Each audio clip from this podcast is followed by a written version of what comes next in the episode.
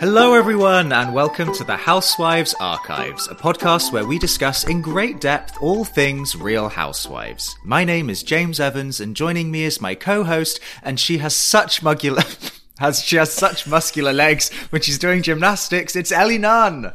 you mug. you royally screwed that up, didn't you? That's me. And you didn't sing it. She has such, She has muscular such legs muscular legs when she's her doing gymnastics, but you gotta stretch your toes. you gotta warm up properly before you do any intensive exercise. Yeah, yeah, yeah, yeah. Uh, how you doing? How you doing, babe? How was your Valentine's Day? It's fucking awful, Ellie. Bloody awful.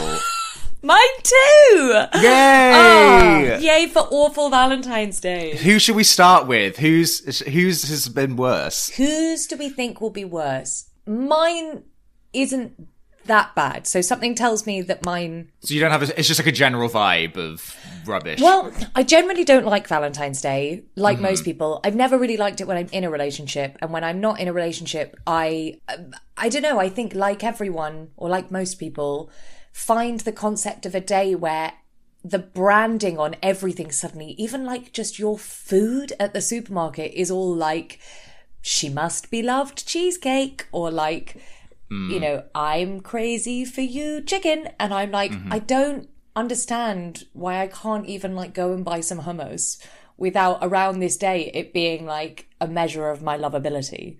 So i was already in a bad mood and the weather over here has been really grim. And i was i was actually doing ADR on Valentine's Day for um for a little cheeky uh oh yeah. little cheeky Cornish something something. And Okay. I had to go in and do ADR for just the one line. Uh Right. oh shush. Excuse me. I didn't say anything. Exactly. That's how convincing it was. That was the like oh. They don't pay the you the big bucks for nothing. Exactly. I was doing a Um, bit. Yeah, yeah. Me I set you up for a nice punchline. Yeah, yeah, Oh, yeah. And I, yeah, yeah, good. Uh, um, so I came back from that, and my lovely housemate slash ex boyfriend had very kindly offered to cook me dinner, and I was really excited about it. And we were going to have dinner whilst watching the film of Cats because we'd never seen it. And I was like, that's exactly what I need this evening.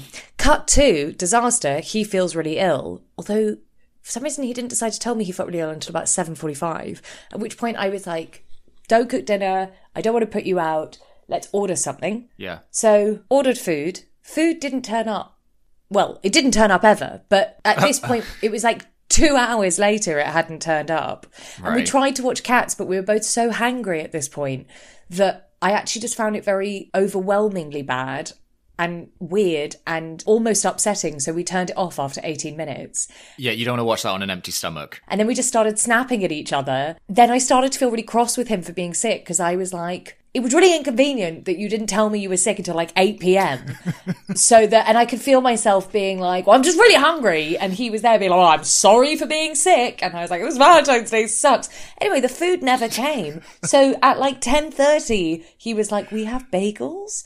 And so I had like a bagel for dinner and I was basically sat there being like, this isn't what I wanted. This isn't what I wanted it to be. Oh. So like fairly middling to crap. Ellie, I'm sorry. What, so what happened to the food in the end? Did we get to the bottom of that? They gave us a refund, but they just it just never kept. I think I guess Valentine's Day is busy for. They were too busy going on dates and being loved up. like- You were too busy gazing into each other's eyes lovingly. They were like, Yeah, sorry, we just got lost in the moment. Your sushi fell by the wayside. Oh, was it sushi? Oh, It was sushi. I take. I know it's like it's it's cold. It shouldn't have even. Anyway, uh, it was nothing to cook. I yeah. I think I felt very. First of all, it takes a lot for me to get hangry. I really don't get hangry easily. So that was quite new to me. But secondly, I have such a guilt complex around ever getting stressed by bad service or food not arriving because in my head I'm always like, but how amazing that we live in a world where you can order food or like how ama- or I'm like, this person's doing everything they can or whatever.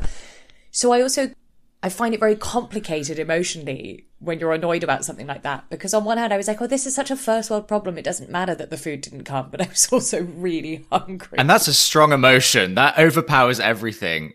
and it was Valentine's Day. So it was like grappling with my inner demons. Tell me about your Valentine's Day. I see your hanger and I raise Okay. you an eye infection. so what happened was a couple of first of all, I feel like we should point out by now we've been recording these episodes way ahead of time. I'm very aware that by the time you guys at home are listening to this, it's been about a month since It's, it's going to be like Day, Christmas. It's going to be like like- Christmas 2024. Yeah. We're all like, guys, remember the remember the insurrection.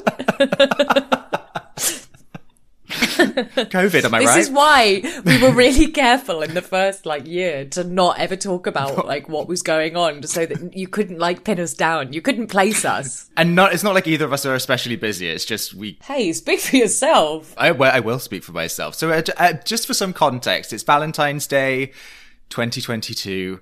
For those of you listening in the future, I don't have a job right now. My prospects are looking very barren at the moment. And um, I have a bit of an itch in my eye, and I don't think anything of it. I think I just got something in my eye and then go to bed. The next day, it's bulging.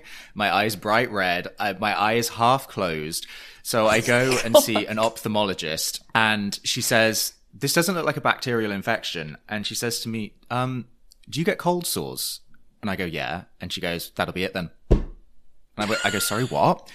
She's like, it's the herpes. Her, she's like, it's the herpes simplex virus. I was like, sorry, what? And she's like, you have herpes in your eye. You have eye herpes. I have eye herpes on Valentine's Day.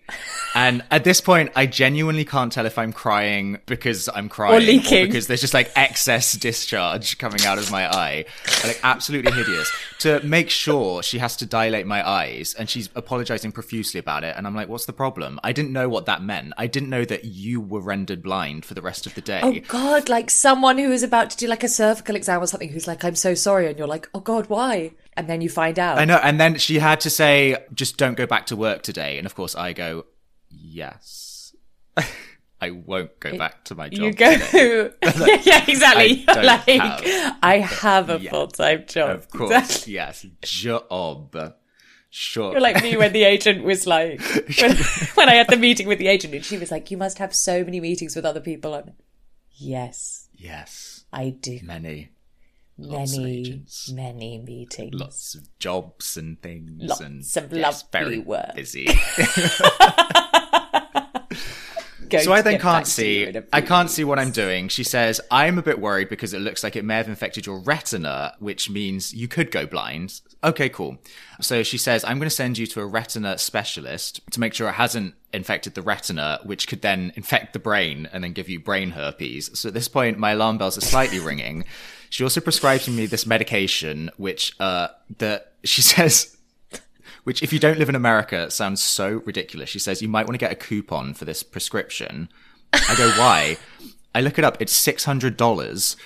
So I have to find up. A prescription so I don't pay six hundred dollars. And also I have terrible health insurance. So I'm going around from doctor to doctor wondering how on earth I'm going to pay for all of this.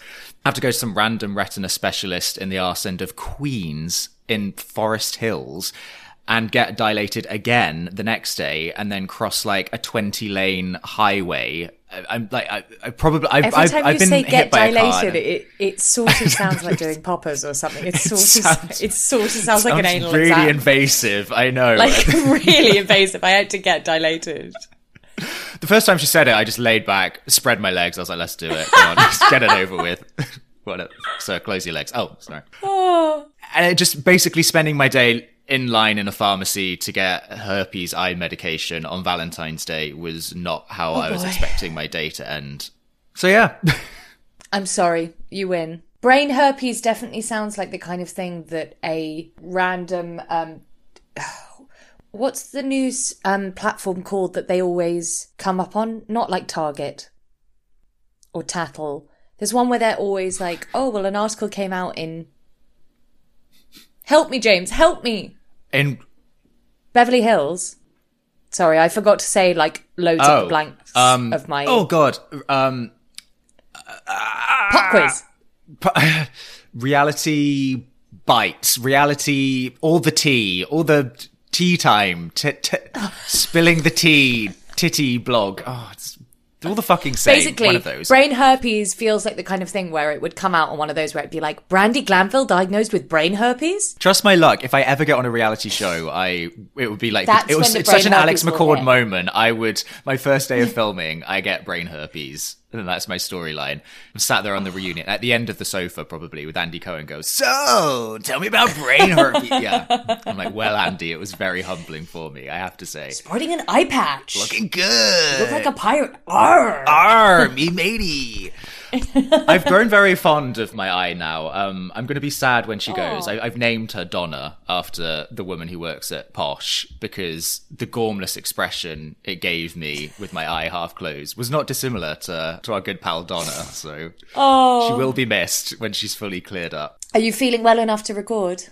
Let's do it. Oh yeah, we've been a good 10 minutes. We've been talking about herpes. Mm. Speaking of herpes, let's talk about season three of The Housewives of New Jersey. Yes, sex fueled season three. Sex, drugs, rock and roll. If anyone's gonna have herpes, I feel like I don't know. I feel like it would have come up in season three. Maybe Danielle had herpes in her breasts. Maybe that was the root cause of it all. Yeah, the cause of the doctor's recoil. Yeah. She just had coleslaw. Oh. Coleslaw? Cole- coleslaw spread all over it. I've heard it's very nutritious for the breasts. And the brain.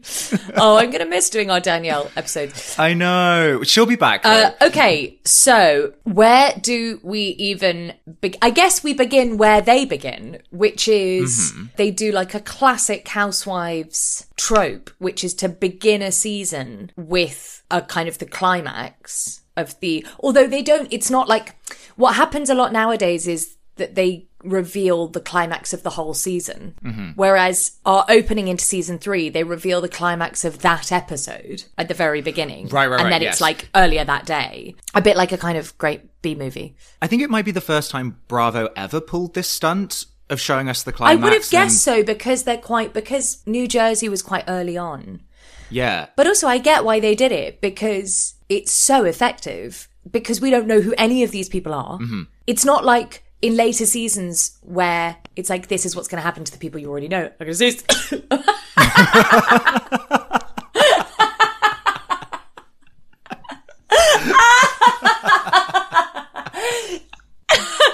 do you, do you Oh ever my have it where? Do you ever have it where if you breathe wrong whilst you orgasm, it totally changes how good the orgasm is. Um, That is just how I'm sorry, but girls listening, I don't know how it is for guys, but girls listening will know exactly what I'm talking about, which is if you breathe wrong, it can like you can just totally ruin the way what, squash the orgasm.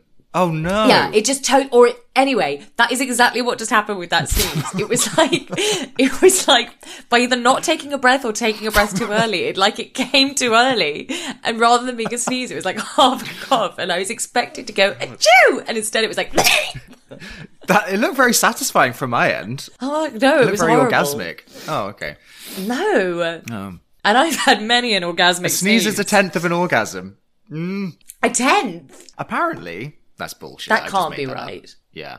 Anyway, Word on the street. rather than being um, one where we know all of the kind of pre-existing players, season three does this amazing thing of introducing an entirely new group of people, and with Teresa sort of seeing, I think up until this point.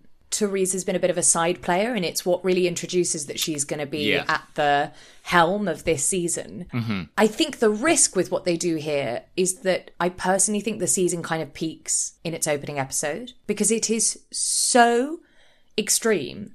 I'm really excited to talk about it. Yeah. It's so, you messaged me the other day and you were so bang on when you said it's so operatic. Mm-hmm. It's like we're dropped right in the middle of the like ENO. Completely. It almost feels like a tonal hangover from the previous season because I feel like it's safe to say with the exit of Danielle on the show, there is a definite shift in the pacing of the show. But this very first episode, it almost feels like the ghost of Danielle is still hanging about. She delivered drama in a way that was so extreme but ultimately unsustainable. And you feel like a change of shifting in the gears. There's this brawl, but it's kind of an explosive aberration. And then for the most part, the rest of the drama throughout the season is very slow and steady, this like mm. gentle eking out of drama. So like if Danielle is the hare, the Gorga era is the tortoise, as it were. But you're so right. I think what makes the big explosion and then going back and saying one hour, one hour, one day earlier, or however long it is, when we don't really know the characters, is they do such a good job of setting up the scene and these characters because it's so operatic. So we get Joe Gorga surrounded by his clan of men, like cheersing, and he's like, "This is for my son, my son," and everyone's like, Ugh. "It like feels very medieval. It feels like we kind of know these archetypes." I literally want to write the opera. It's so ready and everyone has their singing parts even tonally like you're so right the fact that there's this chorus of uh, this kind of ensemble that's there because of the group setting. And yeah. that that group of men are going to play such a kind of key part in that that what's amazing with this opening episode is how macro it is in terms of it's not like a brawl between two people. It's like a mass disaster like cultural disaster. It's like they act as the catalyst to an entire kind of mini civil war yeah. within this one like rented town hall in this rented town hall, but still is kind of with its faux Venetian trimmings and everything. It again, it feels very stage worthy. You feel like you could pause, you could freeze frame any point of the big brawl.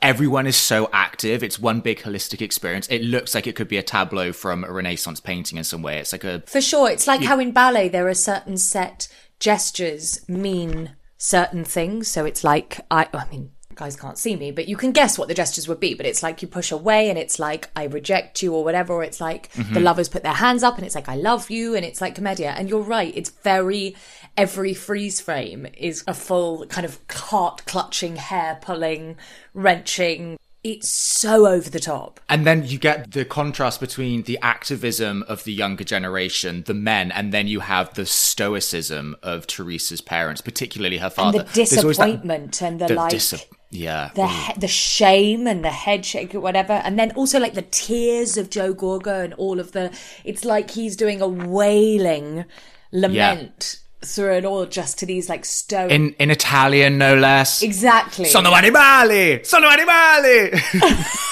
Well, you know that song. What is it? I've got to look it up now. Oh God, I've got to play it because we keep. I, I keep thinking of the opera thing. Um, oh, you know the song. Um, well, you're not giving me any hints at the moment. Because I, I, don't know what it's called. Hang on. Is this it? Do you know what opera it's from? It's the clown one.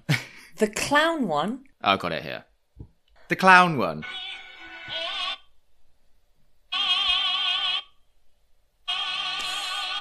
Why? oh god. Whatever. I was trying to be.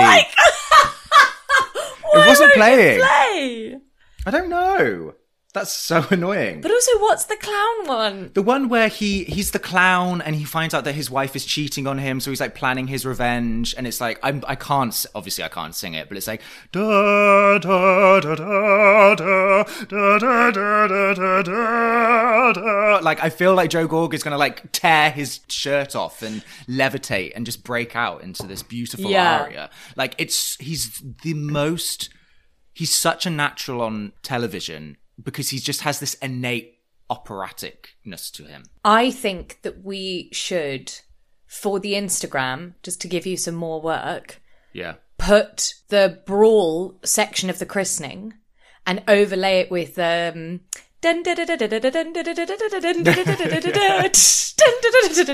and I promise you it's going to be so fitting. It'll sync up perfectly, I have no doubt. I'm excited. I'm aware we've kind of like exploded at the beginning. I'm just coming out with Well, because that's exactly what the show because... does. Yeah. So I guess what we should do is then what the show also does, which is to be like, okay, now let's give it some context and go back to earlier that day. Yeah. So I think before even we get to the earlier that day, I think it's just worth talking generally about this change of emphasis now that so we still mm-hmm. have this mm-hmm. familial element on the show but now that dina has fucked off and danielle's gone away we've gone from a shift from the Manzos to Teresa and her family, primarily through her brother Joe and Melissa, his wife, and also her paternal cousins, Kathy and Rosie Wakile. And it becomes very, very clear very quickly that Teresa is basically a terror to absolutely all of her family. Mm-hmm. And this, coupled with her and Joe Giudice's ever mounting debts and legal troubles and this, that, and the other, it marks the beginning of a very slow shift on the show of Teresa going from this daffy supporting character, a bit of a jester, to a protagonist.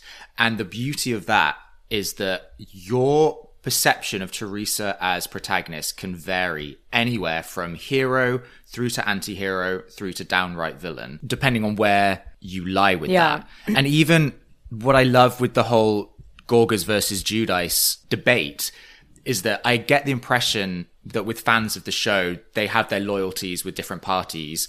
And so therefore a different take on th- what's going on. But even then, your angle, you can read it with a Shakespearean lens, each one of them. So either it's very King Lear. Joe Giudice is pulling an Edmund and he's like putting poison in the ear of Nono Gorga. Not to be confused with the semen poison that Joe, that Joe No, yeah, very, cre- yeah, those are two different different ones, yeah. kind of poison. Okay. It's the bad poison. Um, so either that, or you could read it as if you're very anti the Gorgas, Melissa's this like Lady Macbeth, and she's scheming for mm-hmm. supremacy on the show primarily through like manipulating her husband. Or if you want to get really daring and take a hot take and make a hot take. It gets bit Romeo and Juliet territory where Teresa and Joe Gorga are these like star-crossed lovers that want to be together, but society just won't let them. From these warring like, families. yeah, the- the, world will burn around them otherwise, and which I love. It's just such heightened drama, and I think that one thing with the family element is that we see Teresa getting more and more belligerent on the show, and even though we've seen that before with Danielle, Danielle because she is so over the top and a bit of a caricature, it's easy to sort of see Danielle as a bit of a straw woman. Mm-hmm. But when Teresa's doing the very same thing to her own family members, people who are more or less actual human beings from planet Earth, it suddenly reads very differently. And it feels like Teresa's behavior is being held under scrutiny a lot more. Because with, with Danielle, it's just like she's a whore. But with Joe Gorga, there's just like a well of resentment and hurt feelings that actually requires some introspection and accountability. But it was it also it kind of drip feeds out. Like it doesn't explode out of Teresa. I think it's quite a I think over this season in particular, it's clawing out of her that she does a relatively good job for the first half of the season of playing this role of I don't have anything against Melissa. I don't like um, about how it should just be family and why aren't we all together and stuff like that. And then it, it becomes harder and harder to hide the more that Melissa keeps just being like, okay, let's try, let's do it, or whatever Yeah. it becomes more and more unavoidable. This like hate that's like spewing out of Teresa, and she can't help it. And she's one of the most frustrating of all of the housewives. For, I mean, you put it so well that time where you were saying the lack of accountability just means that anything anyone else does, she is relentless about and won't shut up about. And anything anyone says about anything in her life is either it's like none of their business or it's like Yeah. you're talking about the past again. Yeah. She's impossible to pin down.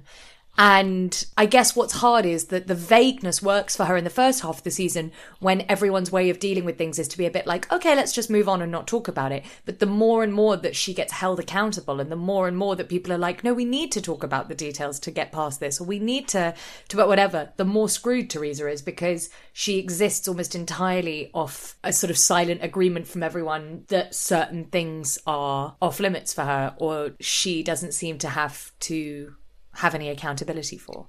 Yeah, it's frustrating as well because she seems to have this duality when she approaches, to be honest, most of her disagreements with anyone, but particularly with Joe and Melissa, that is inherently paradoxical because on the one hand, there's that whole, as you said, you're talking about the past again. I'm all about moving forward, even though we know that you famously hold a grudge and live in the past. But she has this, uh, this refrain that she, this obsessive repeating of, I just want things to go back to the way things were. She's obsessed with trying to recreate. It feels a bit Sonja Morgan, like desperately Yeah, clinging yeah. after this past glory that was kind of mythical in the very first place. I don't know how Yeah. Real it was.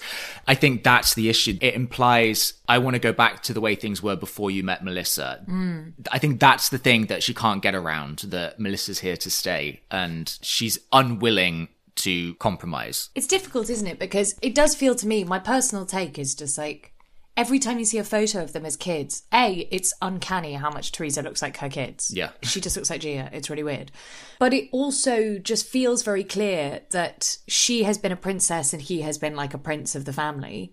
And Mm-hmm. they've been allowed to adore each other because they've been told that they are the center of the universe. And Teresa just cannot deal with Joe having a new center of his universe. But what's odd is that she doesn't seem to see any um it gets pointed out a few times and Joe Gorga points it out later in the season of being like, but you have Joe Judah. There's one of the times where she's being like, oh, you're just going to go and tell Melissa whatever I s-. No, no, no. She said something totally inappropriate to Melissa on the phone. This may actually be season four, but it's relative to my point. That she's like, oh, well, if Melissa's just going to tell you everything I say, then what's the point?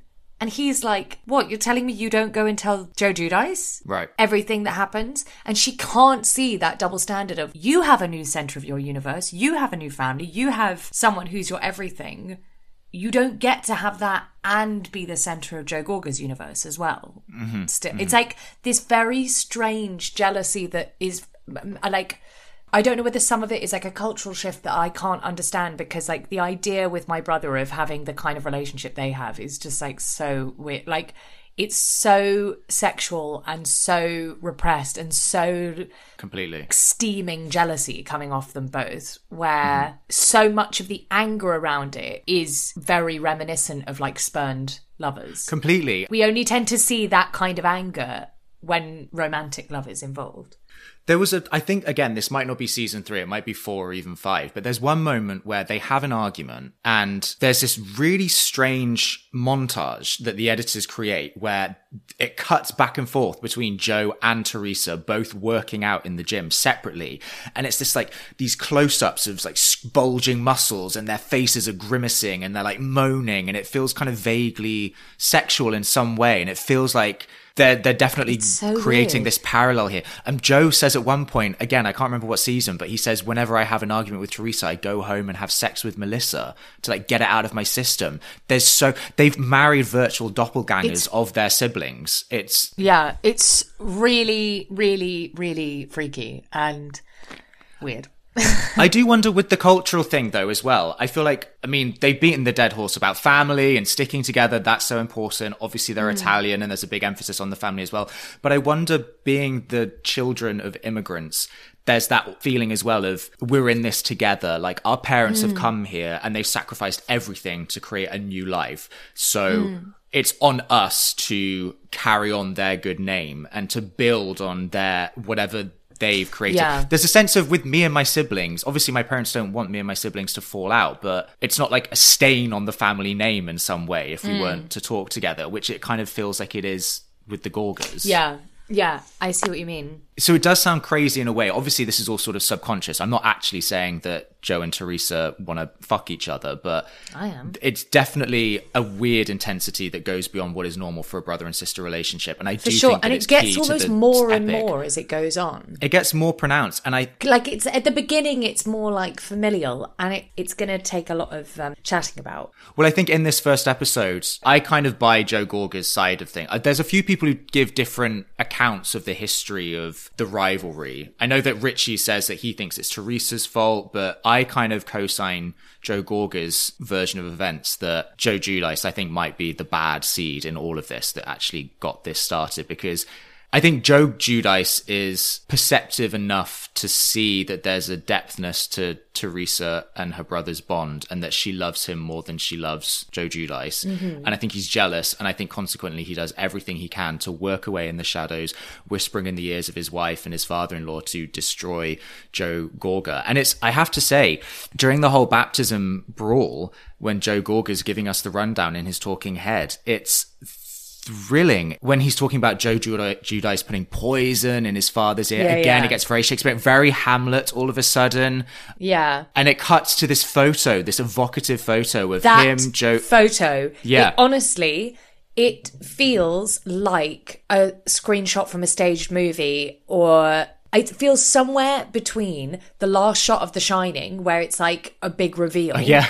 Yeah. and something from like a murder doc on Netflix where you're just Yeah. like, I can't believe they have that photo of the three. The fact that they're all like cheersing and they're all looking at the camera and there's so much going on between, like behind all of their eyes. yeah, yeah, yeah. It's insane, that picture. I love it so much. And it's just so, again, it's just, it's a testament to how Joe Gorga is such a good storyteller that the stakes feel so high having known him for five minutes. He sets the scene Yeah. so well. I think he's really picked up the baton from Danielle in terms of having a real flair for a dramatic turn of phrase and everything is He's um, so dramatic. He's so he's very good at being passionate and intense within the scene, but he's really good at reining it all back in and grounding himself in talking heads and almost coming across like a bit of a, reni- a bit of a reliable narrator as well. When he's giving his confessionals, it feels like a confessional in its truest, most religious sense in a way. Like he's mm. very solemn. Um, He's very his hand on heart. Very hand on his heart. He's like got his rosary around his neck. The, I don't know if you noticed the lighting in general in these seasons. It feels very. It feels like they all have this like golden light streaming in. Like Yeah, they're in a church somehow. It it it just feels very serene in general.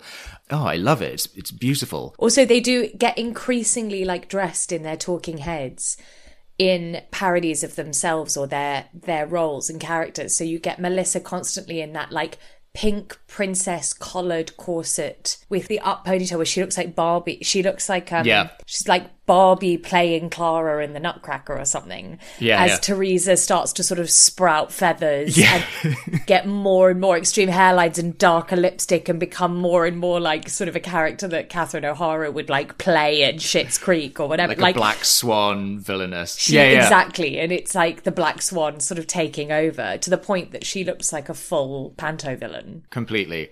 I have no point beyond this, but I just love it makes me cackle so much when Joe Giudice, his his line that he utters before he charges into Joe Gorga is, You son of a bitches yeah, I know. It's so this first episode, before we get to the christening, we lightly touch on the Manzos kind of celebrating that Danielle is out of their lives. The boys are Again, they talk about her as if she's dead. They're like, now that Danielle is out of our lives for good, It's like the witch is dead. they've exorcised her. totally. They can celebrate that. There's nothing really of note. Lauren has a lovely boyfriend. The boys are moving out, and Caroline's kind of suitably like half laughing, half crying about it. It's just, I, I miss the laughter. It's, it's, it's, it's a heck of a blow. I'm gonna miss the, the fun, the ham game. You know, you're a mom and then yeah, they, they leave the nest. I can't. I can't. Um, Yeah. and we meet Melissa and Joe, and do we meet Kathy and Richie in this episode? We do. But they're just sort of like background characters. Exactly. All great. Exactly. We're getting ready for this christening, baptism. Uh, baptism. I'm not quite sure what the difference is. I think they call it a No. baptism. and it's like you say in that very opera style like melissa's surrounded by her like seven sisters So good. uh, who all look identical they really do. and who all just like talk in a chorus of like no or like No, everything yeah. is like all in unison of being like what And they're all married, these characters. One of them's married to that really ratty guy who's like, he owes me money. I never trusted the guy. You know, it's like so Yeah. s- slimy. Oh, I love it. exactly and like everything is always this slight um it's laid on quite thick this thing of melissa being like eh, the vibe is always like all of the sisters or the ratty guy or whatever being like you should do something about it and melissa being like no we're better than that Yeah. no, like leave it or whatever. So it's like we very much establish Melissa's like I'm the good one. Yeah. Y- we get her famous line about I was taught to be Oh, a, a lady, no, a cook in the kitchen, a lady in the parlor, and a whore in the bedroom. It's- Oh, God. What's a lady in the parlor? Just like a, you know, a hostess, I think. Is that what the parlor is? I think Yeah. I was confusing the parlor and the pantry. So From I was just parler, picturing- from the French. picturing myself wandering around being a lady looking for like the rice or like the oats. Just very daintily, just Exactly. Where did I put that jar of oats? That's where Danielle lives now. She's hiding in Melissa's parlor. exactly. So And then we have Teresa getting ready for this baptism where but Joe has the shits. Joe lives in a perpetual state of either having the shits or being hungover or being drunk or all three at the same time. It's he's just a personification of holding in a burp that like constantly, just constantly bloated. Oh, I'm really scared I'm going to end up with one of those guys because honestly, I look at my track record. The people I date have a very similar vibe where like I think it's okay while I'm dating them, but then I look down the line and I'm like, wow, they would have been perpetually just hungover, having the shits, or not wanting to get up and being like Joe Giudice lying on that sofa on Christmas morning, where like everyone around you is like having a lovely time, and you're just like eyes half shut. Or do you remember Audriana's christening when ev- all the family are over at the house? Like all the women are like getting food ready, they're all dressed up, and he's just sat there shirtless at the table, just like stuffing his face. And it's like, what are you doing? Don't you do must it. you must make sure that I don't because I can really see would- that no, happening I, I, for me. No, I, I put my foot down at that. So he has the shits. I also feel like Teresa and Joe just use the shits to get out of things all the time. It's like they're It's like no one will question it if it's Yeah, if yeah. you're just really open about being like I got the runs. Yeah. And the way Teresa's very like and when I, like when I've got the runs, it's like it's bad. Like, you know, it's, yeah. She's like, I'm not gonna shit myself in church. like the vibe is very like, not the house of God. So Teresa's like running late because she's not gonna shit herself in church. Joe Mm-hmm. Giudice is not coming to the church because he has the shits. He won't come to the boring religious bit, but he will come to the bit with all the free food and drink. It's funny We've how all the been shit's there. cleared up. But yeah, I mean, yeah. We, I mean, who hasn't been like, Yeah. I'll come to the reception once my diary is cleared up. So Teresa goes to the church with her like 11 kids in tow, mm-hmm. all kind of like falling out of various pockets. yeah. this is where I would say our opera like begins because now we're back at sort of Joe Gorga like toasting with the men to his son and the women are all kind of like cooing and ahhing around the kind of white clad baby. Yes, there's like this moment on the dance floor where they're all dancing with the baby, and then Teresa's off to one side. She's sort of doing her own soliloquy where she's saying, I'm looking at my brother, and I'm like, pick me, like, dance with me. It feels very like, me. choose me, choose me. I'm willing him. Again, talking about him as if he's this lover that spurned her. Yeah, and there's a kind of like civility, but Joe Gorg is getting drunker and drunker, and Joe Giudice now suddenly rocks up, having taken some Imodium instant. Yep. And we get this weird moment where Teresa and Joe Giudice are dancing with the baby, with baby Joey, on the. Or is it Gino? Baby Joey. Yeah, Joey's On the, the dance floor. son.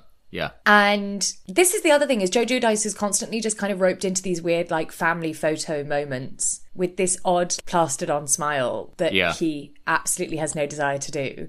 And this is very much one of them where they're like dancing with the baby and then Joe Giudice's mum comes and takes the baby off them and is like, put your other hand on your wife as if it's for like a video moment or like a photo moment. It's odd. It's like they're trying to wrestle back the camera crew to film that. It's like they're trying to reassert themselves as the storyline Right. because up until that point, a lot of the footage is Joe Gorga and the other men and Melissa and her sister in law, and like is getting to know these new people.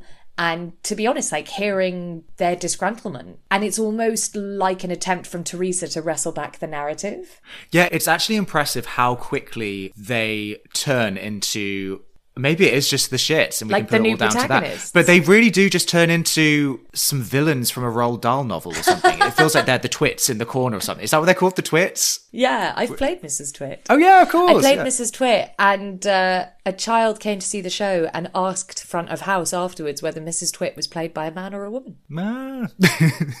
So And was yeah, it? I really did my job well there. You're very versatile, Lily. So versatile. You have an inherent masculinity to you that's a rugged handsomeness that I admire. Me and Luann. um, they're just such these new characters they're so easily communicable characters even though we don't know them and the conversations that they're saying Yeah. they've filled us in on the backstory so quickly and it does feel like as a viewer i want to pull up a chair and sit on the table and be like oh tell me more exactly. And that's the thing is that Teresa holds back so much that it's like they're quite easily sweeping the narrative away from them because it's all out there and they want to talk about it and they're engaging. And it literally feels like the camera then cuts to Melissa and Joe Gorga they're talking about like, did you see her dancing with the baby? And they're being like, oh, it's ridiculous. And Melissa tells this story, and again, like their vocabulary is just so vivid, where she's like, about how at Audriana's christening, she was holding the baby and it's like, and Teresa like snatched the baby out of my Yeah. hands and like, I wasn't allowed to hold the baby. But then she's very quick to always be like, but you know, whatever, it doesn't matter. Like, she'll like tell Yeah. this story where it's like, and she said, no, my baby. Mm-hmm. but it's cool, whatever. Yeah, yeah. She, al- yeah, she's always quick They to like cover her tracks. Yeah, Yeah, yeah, She yeah. is. She's like immediately like, but I'm the chill one. And it's literally like Teresa was standing on the other side of the room and was like, oh, what are they filming them for again? And goes over and just inserts herself into the scene. So it's like they're in the middle of doing a take. And Teresa just like looms up out of nowhere and is like, hi guys, like puts her head between them and it's like, I know I already said congratulations at the church, but I want to say congratulations again. Ah, And they're yeah. both like, okay. And they, oh, Joe and Melissa borderline look at the camera like, oh, okay, hi. Melissa's like, okay, why are you thanking us now? Mm-hmm. You know, I want to thank you. I want to say congratulations. But the baptism and the baby, Yeah, and it's exactly. nice. It's nice. And Joe Teresa, walk away. Just walk the fuck away. Walk away. Do what you always do. Just do what you want. Just walk away. Walk the fuck away. You're garbage. it sounds so poetic when he says it. I just don't know why. Beautiful. she's going and he's like you're garbage and Garbage. teresa's head like whips back round it's like what i what and melissa this is when we get the, the beginnings of what will be like a season's worth of echoing of like joe joe joe joe joe just Yeah. between everyone Yeah, yeah. It's a really nice bookend as well, I would say, the garbage comment between the very first bust up we have between them on television with arguably the very last in season five with the whole like, I ain't sticking with scum like you, going from garbage to scum. It feels kind of appropriate in a way sure that it's but as, like some, the as next, innocuous the comment next as that. 45 seconds happen so fast it actually takes a few watches to see what happens because it's so from joe gorga hitting the table Four times. It's an adrenaline rush every time. Four My heart race quickens, yeah. Oh my table didn't make the right noise and i set the dog off because she thought someone's knocking at the door okay so that was in many ways a failure but in other ways i think really gave us the environment of Exactly. Christmas- it I'm led gonna go to try and stop complete All right. It was me. It was me. It was me. Look, there's nothing there. There's nothing there. There's nothing there. See, no one there. okay. Won't be doing that again. now we know. Four So we get this bubbles on the combination of this banging on the table, it- and then one of the sisters going one side, one side for some reason. I still don't quite know. Oh, because Teresa's going. Because Teresa's like, but when you're talking to me, you take her side, or you take my side, or whatever. right, right, right. Yeah. And oh yeah, yeah, yeah. Because Teresa's being like, why would you invite me? And the sister's like, I think it was more of a technicality. technicality. I just What? threw my microphone. It was a technicality. It was a, it was more of a technicality. Um, and this is when, yeah, Teresa's being like, when you talk to me, you take my side, and she's like, no, no, honey, one side, one side. And Joe Gorga's just like, enough, boom, boom, boom, boom, boom, and like drink flies up as he does it, and it's like this is where the song would start. Completely. And then what does prompt it? Is it the you son of a bitches? Yeah. No, And because no, Gia comes so along and fast. Gia's trying to separate them. It's so disturbing. No, doesn't that happens afterwards? Because they have one, because they have two. So first, Joe Giudice charges them, and they have their first kind of brawl. Then I think there's the bit where Gia's being like, "I don't want them to fight," and they get like separated. Then there's the second brawl, which is the one where the cameraman. It looks like they get trampled, but I actually think potentially the cameraman just falls down the stairs. God. Because when you watch, they play it in the like coming up on and it makes it look like the cameraman is like full on stampeded. But if you mm-hmm. look at the setup of the room, I swear that the cameraman just doesn't realize that there's the steps down into the. I think they get semi pushed. I, maybe they get like pushed down the stairs, but I definitely think the reason the camera goes up isn't because they got trampled on. I think it's because they fell backwards. I do genuinely wonder if it's an insurance nightmare for the production crew, for Jersey specifically. It must be an occupational hazard that you're going to get specifically hurt. yeah yeah yeah absolutely hmm. because then what happens and this is what's so amazing about this episode is forget joe giudice and joe gorga it's just everyone just suddenly goes into a brawl. And Melissa's just there being like, this is what happens. Like, if you get a load of it, again, this is just interesting. It's like another era where she's basically yeah. like, "Well, what do you expect? Men will be men." Now all the men are all head up, and the men are, and the men all just seem to want to kill each other. Either there is uh, all pre-existing feuds we don't obviously know about, and it just like brings them all to a head, or it's just like a free for all, and it's like the women are all practically doing like that to each other and just like pushing each other out the way. Everything has this weirdly sexual vibe where um, I really want to talk about whoever the woman is holding yes. on to Joe Giudice. Hanging off of his neck. Really attached Hanging off of him, literally being like.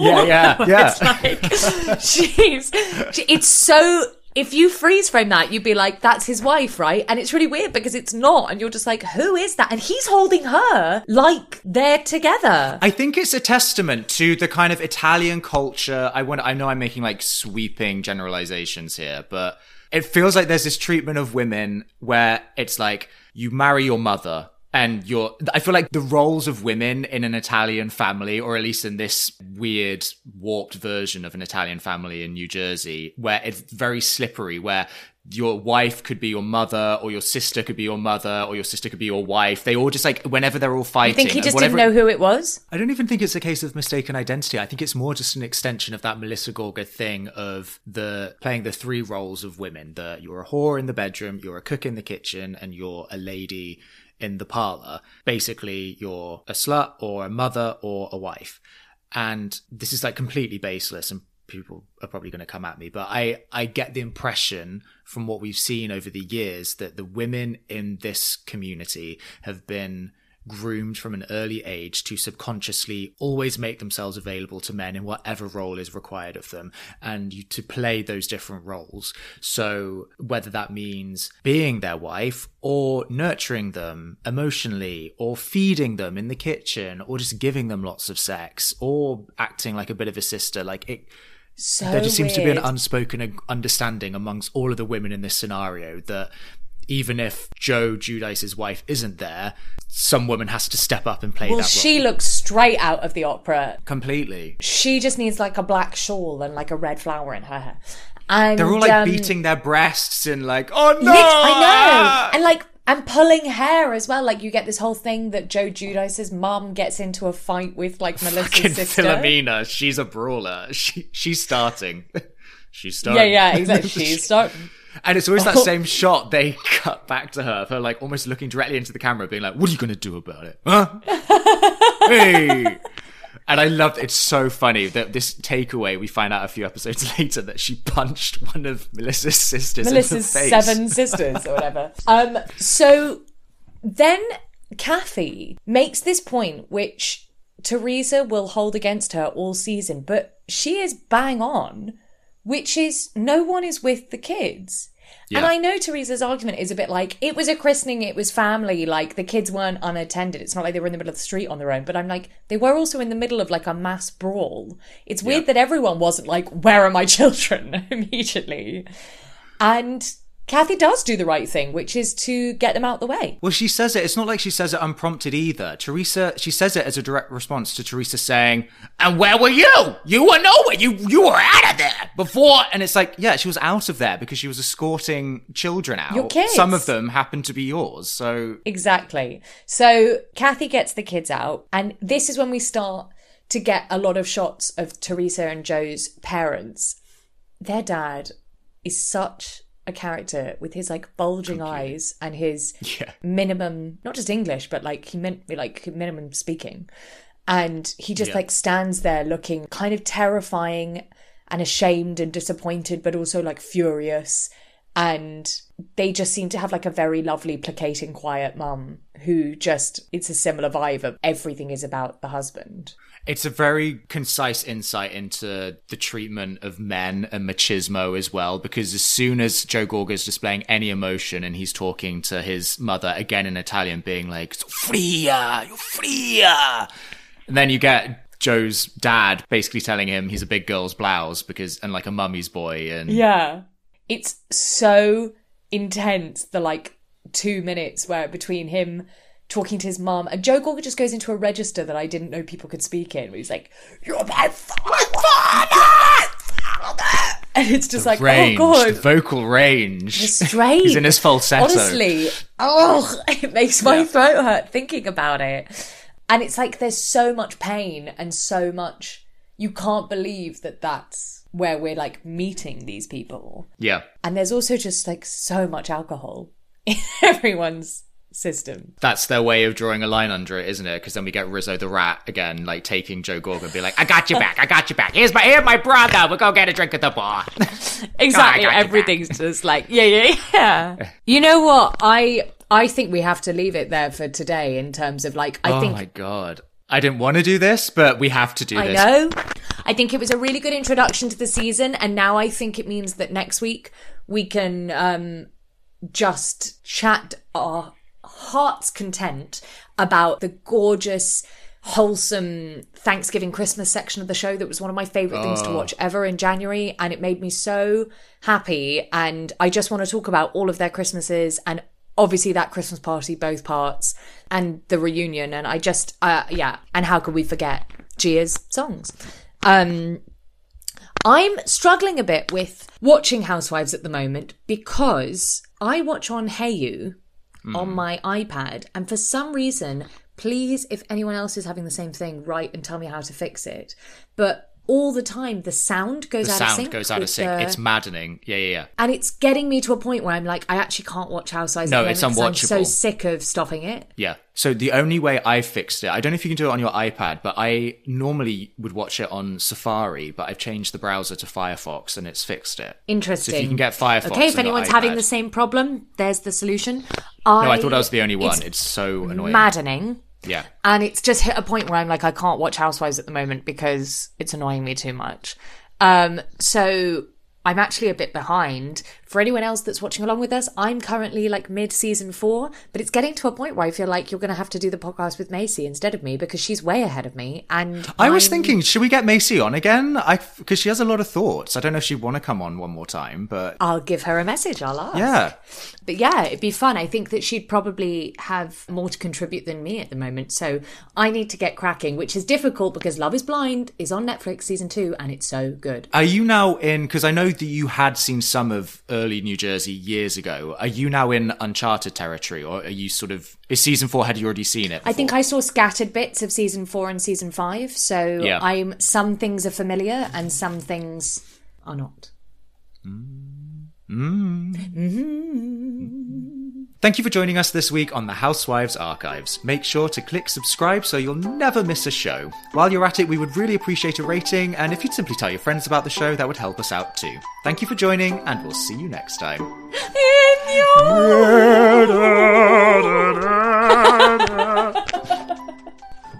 Bye.